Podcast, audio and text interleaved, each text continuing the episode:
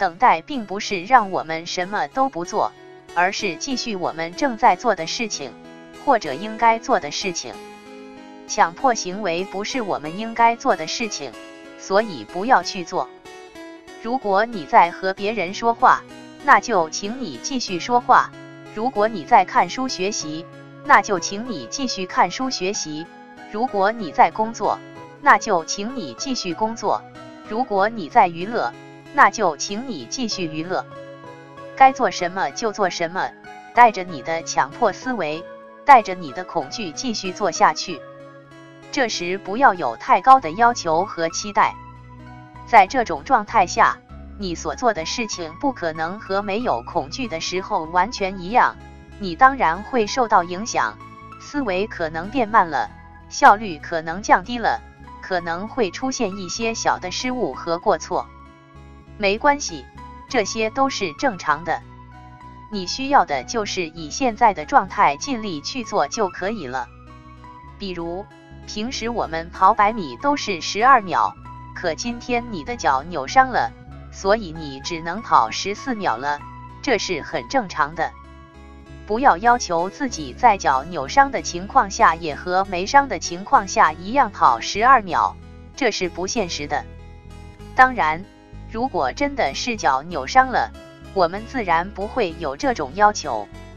所以，我们即使跑了十四秒也是没有烦恼的，完全接纳的。这就是关键。对于强迫症，正是由于我们不能像接纳脚伤一样的去接纳，所以才会如此的痛苦和烦恼。当然，很多朋友会说强迫症和脚伤完全不一回事，你这样举例子完全是在胡说八道。脚伤是没办法改变的，那是客观事实，而强迫症不是。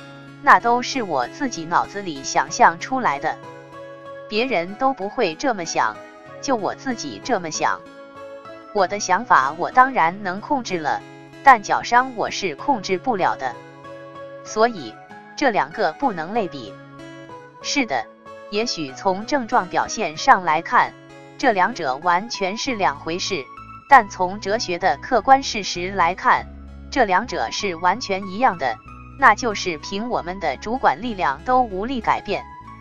很多人根本不相信我的话。你们可以想想，如果凭主观抵抗真的可以消灭闯入性的强迫思维的话，这么多年你一直都在努力，为什么症状还在呢？你真的能控制强迫思维的出现吗？所以，我们需要接纳强迫念头，接纳恐惧。同时也接纳它对我们效率和准确度的影响。